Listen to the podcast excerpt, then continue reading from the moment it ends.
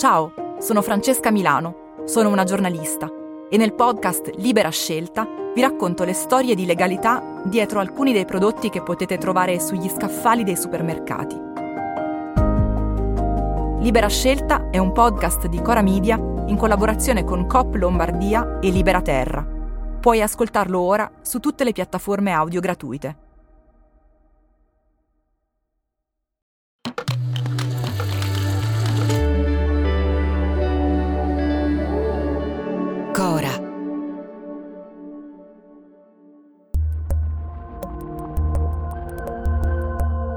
Nel marzo del 2017 una classe dell'ultimo anno di scuola superiore di Parigi è appena tornata da una gita.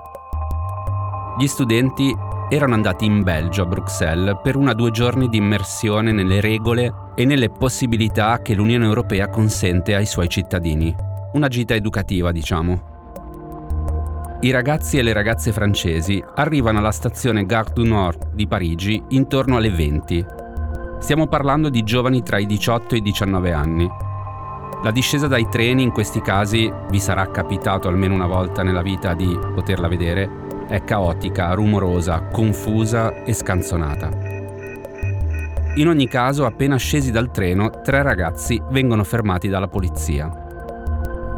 A questi tre i poliziotti chiedono documenti e poi di aprire le valigie. Il fracasso precedente nel frattempo si è completamente fermato. Tutti, studentesse, studenti e insegnanti, sono fermi sul binario a guardare. Una delle insegnanti ha raccontato che gli agenti sono stati piuttosto scortesi con i ragazzi fermati e pure con lei quando ha provato a intervenire ha raccontato che gli alunni si sono sentiti umiliati per essere stati fermati e costretti ad aprire le borse senza motivo davanti a docenti e compagni e compagni di classe. Ovviamente i tre ragazzi erano rispettivamente originari di Mali, Isole Comore e Marocco. Ecco, a fine del 2023 la più alta corte amministrativa francese ha riconosciuto che in Francia esistono controlli discriminatori da parte della polizia basati sulla profilazione razziale e ha aggiunto che non si tratta di casi isolati. Il Guardian a questo proposito ha scritto che in un'azione collettiva contro lo Stato francese, sei organizzazioni francesi e internazionali, tra cui Amnesty International, Human Rights Watch e Open Society Justice Initiative, avevano chiesto che le autorità francesi fossero ritenute colpevoli di non aver impedito l'uso diffuso della profilazione razziale. Oltre alla denuncia c'è anche una richiesta quella di imporre misure per far sì che la Francia ponga fine a questa pratica, sostenendo che le persone non bianche in tutta la Francia, in particolare i giovani uomini percepiti come neri e di provenienza nordafricana, vengono regolarmente individuati e fermati per strada. Gli viene richiesto il documento d'identità senza alcuna giustificazione e spesso, sempre senza alcuna giustificazione, sono anche perquisiti e questo accadrebbe più volte al giorno e già a partire da 10 o 11 anni. Per la Corte francese la pratica, e qui citiamo letteralmente, costituisce una discriminazione per le persone che hanno subito un controllo di identità sulla base di caratteristiche fisiche associate alla loro origine reale o presunta. Oggi, a fuori da qui, siamo partiti da questo episodio francese per provare a capire come si possa assicurare ai cittadini di un paese la possibilità di avere delle forze di polizia in grado di rispettare i loro diritti, di non umiliarli per la propria provenienza geografica, di non picchiarli se esprimono una propria idea insieme ad altre persone, di non torturare, di non commettere abusi e di non sentirsi impuniti. Il caso francese, su cui tra poco torniamo, è emblematico di una cosa che oggi proveremo ad esplorare. In Francia i poliziotti hanno il codice identificativo dal 2014. Anzi, di recente una decisione del Consiglio di Stato ha richiesto che questo numero a sette cifre sia più visibile di quanto non lo sia stato fino ad oggi. Questa del codice identificativo delle forze dell'ordine è una caratteristica che ormai è comune in Europa e in cui in pratica l'unica assente di rilievo è l'Italia. Eppure, nonostante il codice, che crediamo assolutamente dovrebbero avere anche le forze dell'ordine in Italia, la polizia francese, come altre in Europa, non è esente da comportamenti violenti, brutali e fortemente lesivi dei diritti dei cittadini. Il punto dunque è come si può arrivare a una reale polizia dei cittadini eliminando tutti i rimasugli di ideologie fascistoidi che ancora si annidano tra le forze dell'ordine ed eliminare il tacito assenso che spesso la politica offre ai comportamenti più brutali delle forze dell'ordine adibite all'ordine pubblico? In particolare oggi ci occuperemo di quello che in letteratura si chiama il protest policing, cioè il controllo della protesta, e ciò che è in gioco, come ha scritto Donatella della Porta, che tra poco sentiremo perché è la nostra ospite di oggi, non sono solo le libertà personali, ma anche i diritti di partecipazione politica dei cittadini e perciò l'essenza stessa del sistema democratico.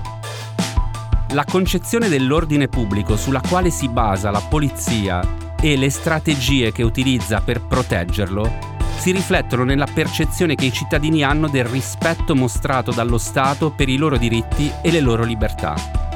In questo senso, il poliziotto che interviene a controllare le manifestazioni di protesta è percepito non solo come rappresentante del potere, ma anche come indicatore della qualità della democrazia in un sistema politico. E allora oggi cercheremo di vedere come siamo messi a cultura democratica tra le forze dell'ordine, specie quelle predisposte all'ordine pubblico, e come si fa a garantire che la nostra sicurezza e al contempo la nostra libertà di espressione siano effettivamente un momento solenne, quotidiano della democrazia. Perché di una cosa siamo piuttosto certi. La democrazia si misura ogni giorno. Se la limitiamo ad esempio al solo momento elettorale, ecco, allora forse non è più vera democrazia, dato che votano anche in Russia, ad esempio.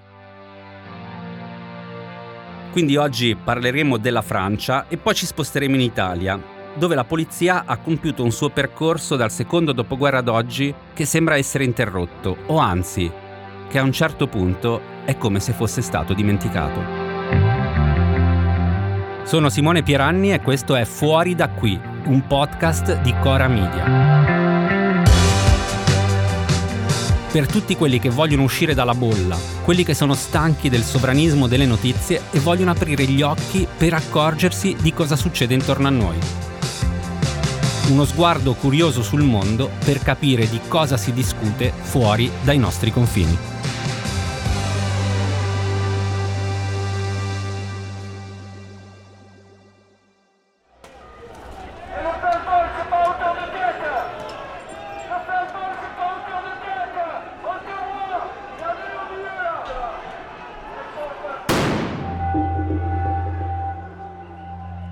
Restiamo per un attimo in Francia, perché è un paese vicino a noi e dove la polizia, come abbiamo visto, ha un codice identificativo.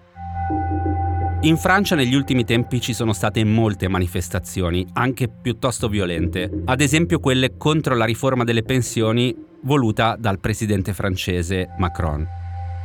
E questo ha portato a tutta una serie di accuse nei confronti della polizia francese per un uso esagerato della violenza in piazza che non è giustificato neanche quando ci si trova di fronte a manifestanti non propriamente pacifici. Foreign Policy qualche mese fa ha titolato un suo articolo Liberty, Equality, Brutality, dove brutality era riferito proprio al comportamento in piazza della gendarmeria. Ma di recente in Francia si è parlato anche di un altro fatto, cioè un presunto utilizzo, che in teoria non sarebbe consentito, di software di riconoscimento facciale. A novembre del 2023 Disclose, una ONG composta da giornalisti d'inchiesta, ha rilasciato un report dal titolo La polizia francese sta usando illegalmente un software di riconoscimento facciale israeliano.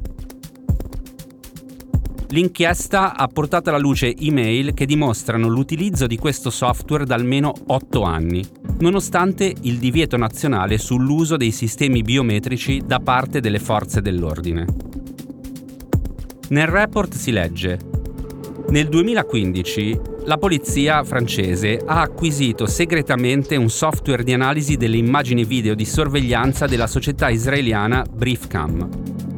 Per otto anni il Ministero dell'Interno ha nascosto l'utilizzo di questo strumento che consente il riconoscimento facciale. Briefcam fornisce videosorveglianza algoritmica e analisi per la sicurezza e l'intelligence. Il fatto che il suo software biometrico sia utilizzato dalla polizia francese non è un segreto per l'azienda.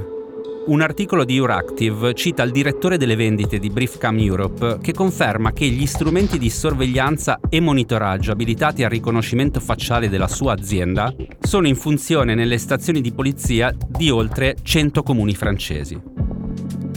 Tuttavia, a Disclose, il direttore delle vendite di Briefcam ha detto che abbiamo pochissime informazioni su come viene utilizzato il nostro strumento. Il software, tra l'altro, è stato concesso in licenza anche alla polizia in Canada, Stati Uniti, Israele e altrove. Il problema è che, secondo la legge francese, nella maggior parte dei casi è illegale utilizzare qualsiasi sistema di identificazione biometrica, elaborare dati biometrici o implementare tecniche di riconoscimento facciale. Il trattamento di questi dati è vietato anche dal Regolamento generale sulla protezione dei dati dell'Unione Europea. Quindi la domanda pertinente che si pone Disclose è per che cosa esattamente la polizia francese ha utilizzato Briefcam? La piattaforma di analisi dei contenuti video promette di aiutare gli utenti ad accelerare le indagini, raggiungere una consapevolezza situazionale. Secondo il suo sito web, la fusione unica di videosinopsis e soluzioni di deep learning consentono una rapida revisione e ricerca di video, riconoscimento facciale, avvisi in tempo reale e approfondimenti. Disclose sostiene che le autorità hanno avviato l'uso del riconoscimento facciale senza completare le necessarie valutazioni dell'impatto dei dati e senza alcun controllo giudiziario.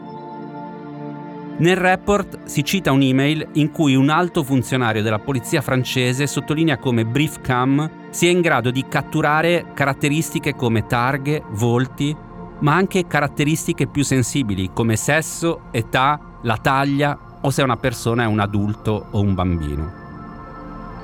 Disclose sostiene infine che il software biometrico di Briefcam sia ad oggi in uso in tutta la Francia, con un facile accesso e un'interfaccia utente molto semplice da usare per gli agenti nei distretti che partecipano al progetto, consentendo così un'ampia attività con pochi clic.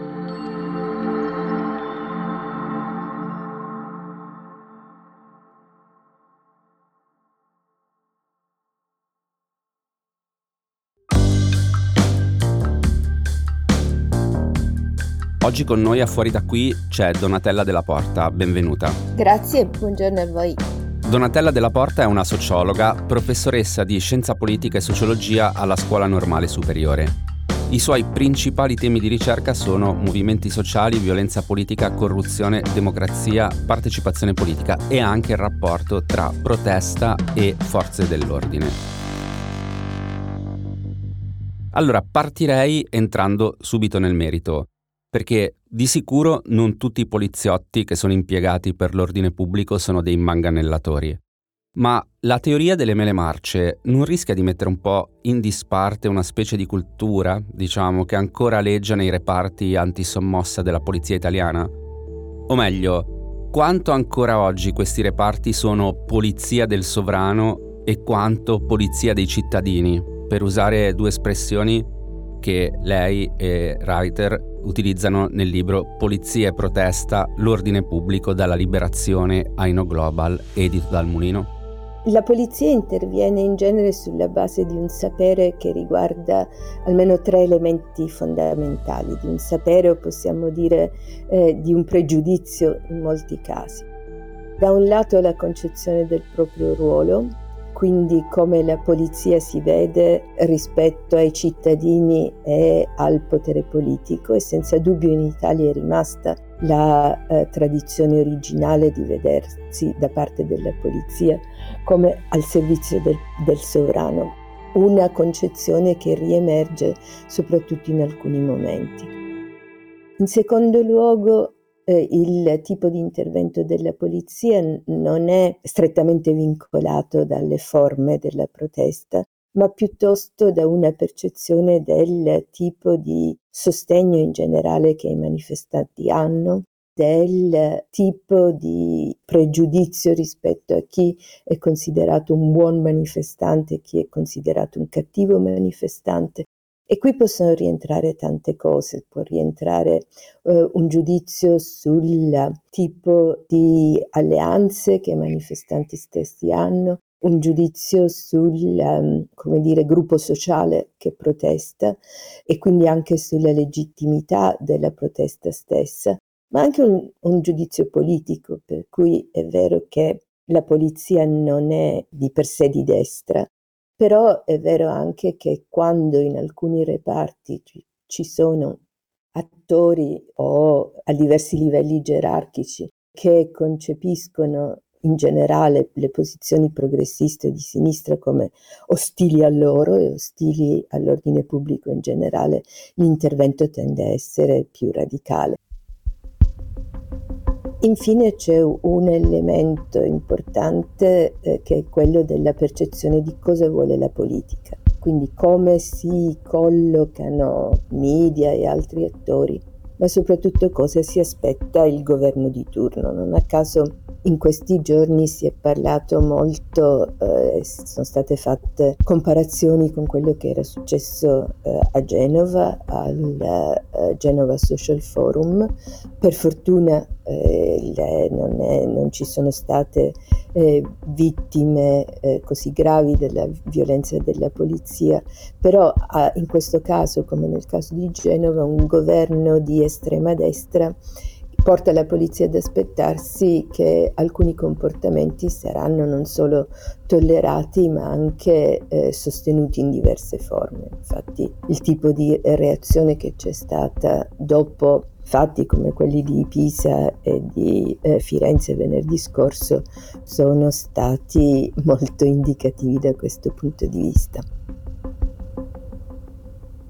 Il tipo di manifestanti è un elemento importante dipende da tutti gli elementi che ho detto, dipende anche da una sorta di escalation che si riproduce nel tempo e eh, dal, da ottobre ad ora eh, le manifestazioni pro-Palestina, le manifestazioni in solidarietà con il cessato il fuoco, in genere le proteste pacifiste che una volta venivano accettate come pacifiche e pacifiste, quindi orientate a valori comuni, sono state invece quelle più colpite perché in Italia e non solo la presa di posizione pro-Israele, che vuol dire pro-governo di estrema destra in Israele, ha portato a una concentrazione della repressione contro eh, le proteste che riguardano la um, guerra a Gaza, il,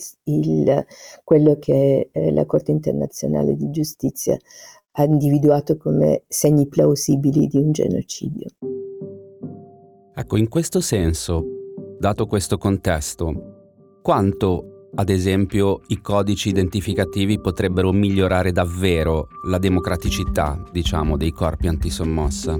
I codici identificativi sarebbero estremamente utili a rendere eh, l'intervento più trasparente, sarebbero utili anche eh, per la polizia stessa perché le colpe e le responsabilità di alcuni non ricadano su tutti. Sarebbe importante quindi che quando ci sono quelli che tecnicamente negli studi sulla polizia si chiamano sommosse di polizia, cioè momenti in cui i poliziotti sul campo non rispettano gli ordini dei loro superiori, ecco, questo tipo di responsabilità potessero essere individuate e eh, i responsabili puniti. Che sarebbe, io credo, anche nell'interesse di chi vuole legittimare la polizia anche come polizia dei cittadini, quindi di chi ha un interesse non solo a essere difeso eh, dalla destra al governo, ma eh, anche ad essere accettato come un, un attore importante anche nel processo democratico. E a questo tipo di obiettivo la polizia italiana in, molti momenti è stata vicina perché con eh, le battaglie per una polizia più democratica, per un sindacato di polizia e così via, con l'intervento della polizia contro la mafia nel sud, con le vittime della polizia in queste battaglie che erano sostenute anche come battaglie ad alto valore etico in eh, Italia in molti momenti la polizia era riuscita a ricollegarsi al sentire comune dei cittadini. Ricordo che il sentire comune dei cittadini in Italia è molto contrario all'invasione a Gaza, ai bombardamenti, alla punizione collettiva del popolo palestinese per l'attentato di Hamas. E quindi anche in questo senso eh, il tipo, un, un tipo di intervento che permettesse l'individuazione di responsabilità specifiche invece di restare a livello di una responsabilità più diffusa sarebbe utile per una legittimazione della polizia stessa. Ecco, a proposito di vicinanza, diciamo, al sentimento dei cittadini, le vorrei chiedere, ma a un certo punto la polizia italiana ha iniziato un processo democratico dopo gli anni di Scelba, dopo gli anni 70, sono nati anche i primi sindacati. A che punto è quella spinta lì? C'è ancora quel tipo di ragionamento oppure è qualcosa che possiamo considerare accantonato e la polizia rimane un po' in balia appunto delle forze politiche che governano il paese a seconda delle preferenze elettorali? Io non penso che quel momento sia stato abbandonato. La polizia è una arena dove sono presenti attori molto diversi, sia per il tipo di intervento quotidiano, infatti lei all'inizio parlava di reparti antisommossa, che sono quelli dove il tipo di identificazione nella logica amico-nemico è più forte, però poi nella polizia ci sono tanti compiti, tanti tipi di strutture specifiche dedicate a diversi tipi di intervento e ci sono anche per esempio diversi sindacati la mm, lotta per il sindacato di polizia che era stata inquadrata all'interno di un processo di democratizzazione della polizia, demilitarizzazione, aumento dei diritti di chi lavora in polizia, diciamo, ha avuto successi molto selettivi che possono spiegare anche involuzioni successive. Una delle rivendicazioni principali del, di quel movimento degli anni Ottanta era soprattutto quella di un sindacato di polizia. Il modo in cui è stata implementata eh, questo diritto che è stato adesso riconosciuto è stato però quello di favorire una competizione tra sindacati molto corporativi e spesso con posizioni molto di destra, molto antidemocratiche, che si contrappongono ad altri gruppi all'interno della polizia che hanno visioni diverse, ad altri sindacati anche, c'è il SILP per la CGL della polizia, c'è il SULP che ha posizioni diverse dal SAP, cioè c'è una dialettica interna. Però la riforma della polizia ha lasciato molte cose a metà, quindi non ha permesso una democratizzazione piena, non ha permesso una riforma del eh, modo di socializzare eh, la polizia ai bisogni dei cittadini. E quindi ha lasciato all'interno della polizia questa anche dinamica di difesa corporativa piuttosto che nel breve periodo, piuttosto che una riflessione più di lungo periodo su cosa avvantaggia la polizia, perché poi la polizia ha bisogno della collaborazione dei cittadini in tantissimi aspetti del suo comportamento e del suo impiego e i poliziotti vivono all'interno della società, quindi ci sarebbe un interesse a un passaggio da polizia del sovrano al polizia del cittadino però la struttura non è stata facilitata. Io mi ricordo quando abbiamo fatto una ricerca sul eh, modo di intervento di polizia e carabinieri a Genova nel 2001, poi abbiamo ripetuto la ricerca anche a Firenze per il primo eh, social forum nel 2002. E lì all'interno della polizia stessa, eh, sindacati come il SULP per la CGL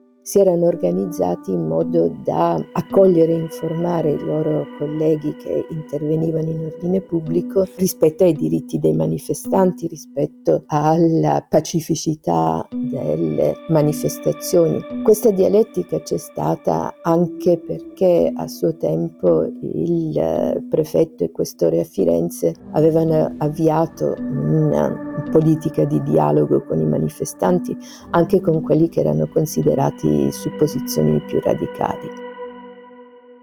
Però questa diciamo, volontà politica è importante e è importante che poi ci sia una uh, struttura dal punto di vista della rappresentanza della polizia, dal punto di vista della socializzazione, del rispetto dei diritti del poliziotto come lavoratore, eccetera, che permetta al, al dialogo, alle forme che conosciamo di de-escalation degli eventuali mh, rischi di radicalizzazione di prevalere.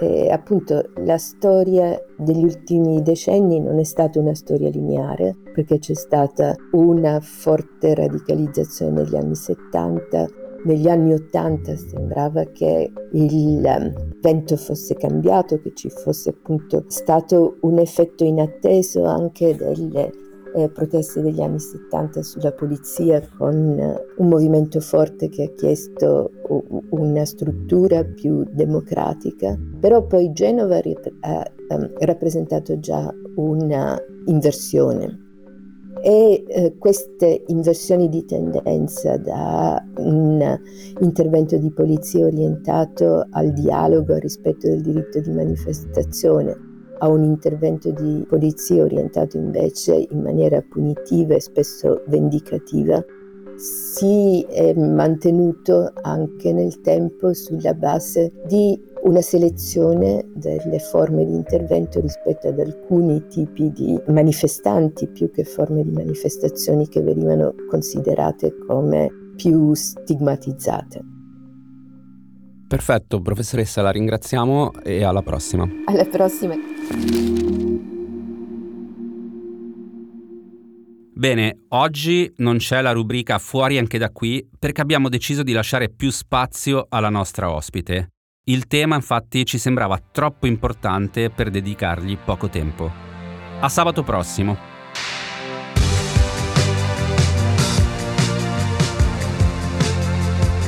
Fuori da qui è un podcast di Cora News prodotto da Cora Media, condotto da Simone Pieranni. La cura editoriale è di Francesca Milano. La supervisione del suono e della musica è di Luca Micheli la post-produzione e il montaggio sono di Emanuele Moscatelli e Mattia Liciotti. I fonici di studio sono Lucrezia Marcelli e Luca Possi. La producer è Martina Conte. Le fonti degli inserti audio e gli articoli di cui abbiamo parlato nella puntata sono indicati nella sinossi.